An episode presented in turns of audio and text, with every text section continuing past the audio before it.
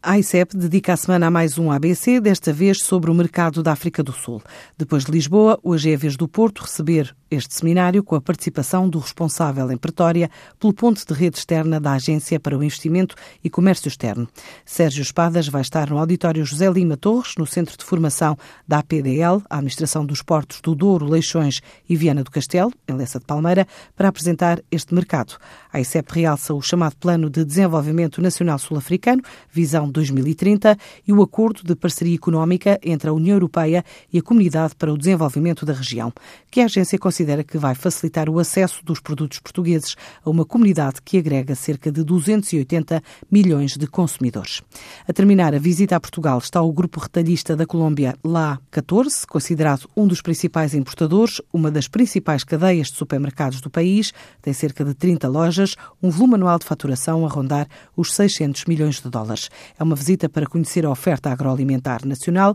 uma vez que ainda não importa produtos portugueses, numa altura em que já manifestou interesse em produtos para private label nos segmentos de inovação, produtos gourmet e especialidades nacionais.